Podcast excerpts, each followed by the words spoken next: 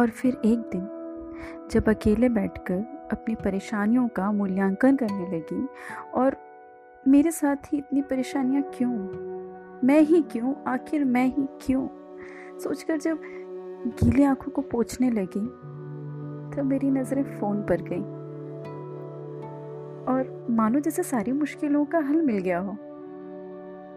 और फिर फ़ोन पर वो पहला सवाल, कैसी है मेरी परी? सुनकर मानो सारे दर्द गायब हो गए हूँ।